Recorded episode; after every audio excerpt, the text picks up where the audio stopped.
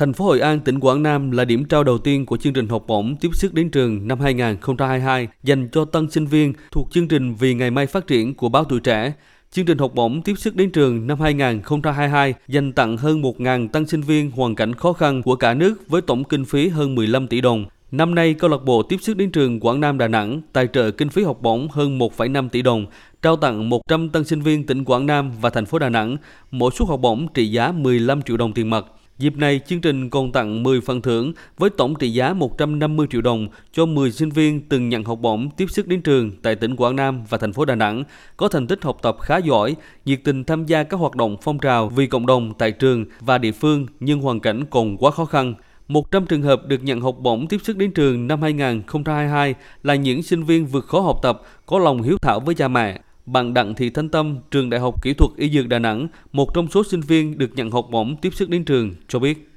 Học bổng để giúp trong cái quá trình em học tập để đóng học phí rồi các thứ với lại à, còn việc làm thêm nữa.